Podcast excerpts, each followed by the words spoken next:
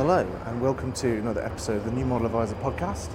I'm Ollie Smith, online reporter here at NMA, and this week's episode comes to you from deep underground at Kennington Tube Station. Why, you ask? Because I'm on an adventure for the purposes of broadcasting this podcast. I received a message from our podcast guest, who I'm extremely excited about introducing you to, saying that we could only do a podcast if I went to him.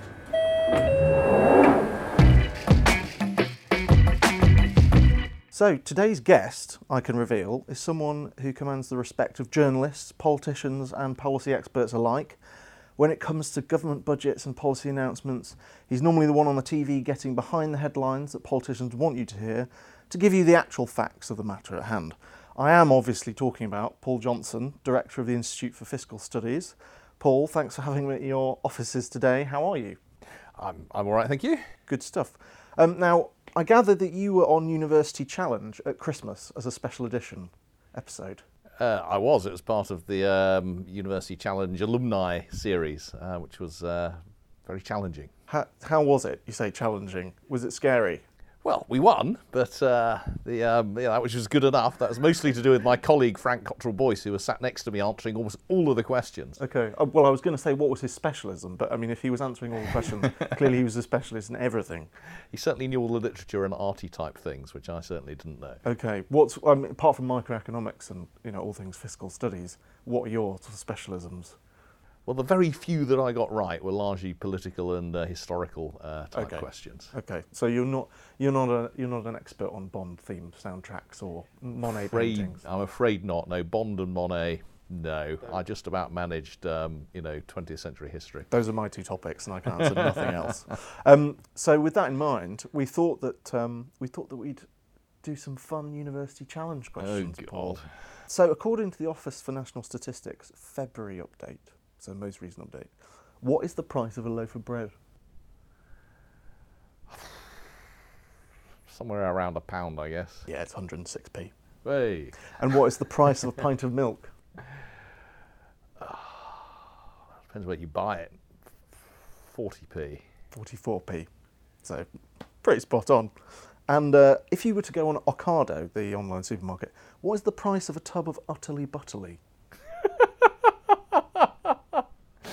One pound fifty. It's actually a pound, Yeah. but it was reduced. Well, there you go. You didn't say what size tub it was. You've done well. You have done well, Paul. You were under pressure there, and I think you performed admir- admirably. Um, that's all about pricing, uh, which is a tenuous segue into our next topic, which is all about everyone paying more money. I'm specifically referencing a story about the government actuary's department here, because it said that we might have to raise national insurance contributions by five percent to fund the state pension. Um, is it the case that in the future we're just all going to have to pay more to live well, and all this narrative about keeping taxes down is, is just unsustainable politically? Well, if we are going to um, have a state pension at the same kind of level it, as it is now, and particularly if it carries on being triple locked, and we're going to continue to have a health service at the same kind of um, level that we have now, and it continues to become more expensive because new medicines are more expensive and uh, you need to pay nurses and doctors properly, uh, then yes, we are going to have to pay more tax in the longer term. There really is no way around that, partly, of course, because as a population, we're getting older. Now, th- there, there- when I say there's no way around it, I mean there are a couple of ways around it. One is that we just keep on raising the state pension age even more quickly than the we're, we're currently planning, and and don't forget that um, you know the state pension age has not risen for men at all um, in the last you know, forever, um, whilst uh, um, longevity has risen remarkably fast, particularly over the last 30 years or so. So we are taking a bigger and bigger fraction of our lives in retirement, and we could stop that. Um, the other option we've got, of course, is to cut spending on other things to keep taxes down, but we've been doing a lot of that over the last seven or eight years, and there's, it's not obvious what other things we do. Look back over history, it's actually rather interesting. We're spending hugely more on the NHS and pensions than we were 60 years ago, but we're not actually sp- paying a lot more tax. How are we doing that? Well, because we've essentially abolished defence spending. Um, and we've cut spending on nationalised industries and we've cut spending on housing. It's not clear what else we've got left to cut spending on. So My guess would be yes, we will end up over the next 20 years or so paying more tax to support particularly health and pensions. And that issue of defence has really come to the forefront in the last sort of three to four weeks, hasn't it? With the um, renewed, shall we say, threat from Russia and the question of uh, how well placed the MOD is to uh, proceed in the future in, in, dealing with that. Yeah, and if you look over time, we really are spending uh, a huge amount less than we were in, in the past. It's only about 2% of national um, income now, and it was, uh, you know, you look back in the 60s even, you were still up at 7 or 8%, and even in the 80s we were paying almost, spending almost twice as much as we do now. All of which said, actually, relative to most other European countries, we're still spending more on, on, on defence than, than they are. But the scope to, certainly compare with Germany, but the scope to cut it, even if you abolished it now, I mean, it's, quote, only a couple of percent of GDP. I must say it's a substantial amount, but you know, the, the scope for getting significant money out of that is, is, is gone. Mm. Um, was the sort of, was it the four percent GDP commitment to NATO? Was that was that the commitment that David Cameron and George Osborne were constantly banging on about during their various election campaigns? That was banded about as having been a bit of a fudge that they yeah, weren't I really. I can't remember. I thought it was two percent of GDP, 2%. but I but I can't remember the. People uh, were saying at the time that it was all a bit of a fudge, but what you seem to be saying is, you know, we've done the low hanging fruit, uh, and indeed we've done quite a lot of the high hanging fruit as well. So what's left? Yeah, I think that's the, the, the point. We really have done, um, you know, as you say, not just the low hanging fruit, but quite a lot of the you know more difficult to reach um, fruit. I mean, I'm no doubt there are. I mean, of course, there are still um, efficiencies to be pushed out across the public sector. Um, yeah, I mean, there are issues around pay for some people. There are issues around the generosity of the public sector pension scheme. Still, there's uh, issues around the productivity actually of hospitals and so on that uh, you know one could do something about. But the the scale of savings that are available, it's really genuinely hard to see anything of the scale that would pay for the increased costs that we'll face in things like health and pensions, unless we come to accept less from the health and pension system. Mm. Now, I saw your article in the Times about um, you know one of the survivors of the financial crash being this sort of blue sky thinking, the inability to be realistic about things. I think uh, blue sky is a bit generous. I think I called it sort of magical thinking. Magical or, thinking. Uh, or delusional. Even. Delusional thinking, even. uh, indeed, I, you know, I was being far too generous uh, to everyone concerned. I mean, you very deftly balanced up, uh, balanced the blame on both sides. You know, both Tories and Labour uh, seemingly making magical promises of fixing these big structural problems.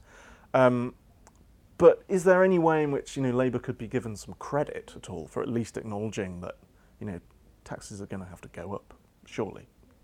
Yes, I mean, if you look at the uh, manifesto last year, they claimed to have 50 billion pounds worth of taxes in there. Now, that's a big increase yeah. in taxes on anyone's uh, in anyone's terms. Um, and some of those were, in a sense, genuine tax increases would raise quite a lot of money. So big tax increases on people earning more than 85,000 pounds a year. Um, that could raise a, a reasonable sum. Uh, big increases in corporation taxes, which would certainly raise a reasonable sum, not as much as the Labour Party claim, but still a fairly significant amount. Um, uh, and some other, and, and, then quite a lot of other um, ways which um, were aiming at closing loopholes and, and so on in total, they said 50 billion. You know, that package might have raised in the 30 to 40 billion if they were going to, to do it. So, significant um, increase. Uh, the, I mean, part of the issue um, in, a, in the sense of what we're talking about here is that that money was not actually destined for the pressures that we're talking about. That wasn't destined for you know, the future for health and pensions and so on. Actually, there were almost nothing promised on increased spending on health. It was uh, a large fraction that was destined to uh, uh, the abolition of um, university tuition fees, big increases in childcare spending, big increases in, in, in other bits of public services, all of which absolutely perfectly, you know, reasonable, and all of this very much within the construct of European welfare states and the size of taxation there and, and so on. Um, the thing that uh, I think was less um, honest about that Labour manifesto is it gave the very clear sense that you could do all of this uh, and actually most ordinary people wouldn't see any increases in taxation. Now, actually, that's not the case. If you look across most of Europe, where they do raise more taxes, they don't just get it off very rich people, they don't just get it off multinational corporations, they get it off broader based VAT systems, they get it off higher levels of social insurance contributions, and so on. So we could move to that European sort of way of doing things. And to some extent, that's what the Labour Party was proposing. But as ever, um, with politicians, you don't get them saying, if you want, you know, these really good public services, then you. Mr. Johnson, or you, Mr. Smith, will have to pay for that tax. It's always somebody else will do it. Mm.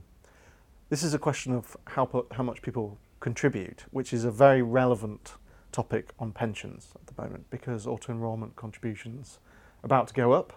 Um, gather from my research that you did a review of auto enrolment for the government way back in 2010. Is that correct? Yeah, so when the coalition government came in in 2010, they wanted to, I think, partly reassure themselves that the policy that was being followed by the previous Labour government to introduce auto enrolment, to introduce Nest, and so on, was broadly going in the in, in the right direction. They asked me to lead a small team to do that over the first six to nine months of that government. We wrote a story about auto enrolment in December last year, so just at the end of the year, um, that was all about um, whether workers would want to opt out of their auto enrolment pensions when the um, contributions increased. Um, and it quoted an article that you'd written in the Times. Um, and there was a comment from a someone who called themselves Fangio on our website, and he and he said this. I, I think it's a he. Uh, Mr. Johnson also made mention in a diplomatic way of the lousy funds that were available under auto enrolment. All in all, when you read between his lines, it appears, certainly to me, that this was a critique of a lousy plan. It was also a swipe at pension freedoms.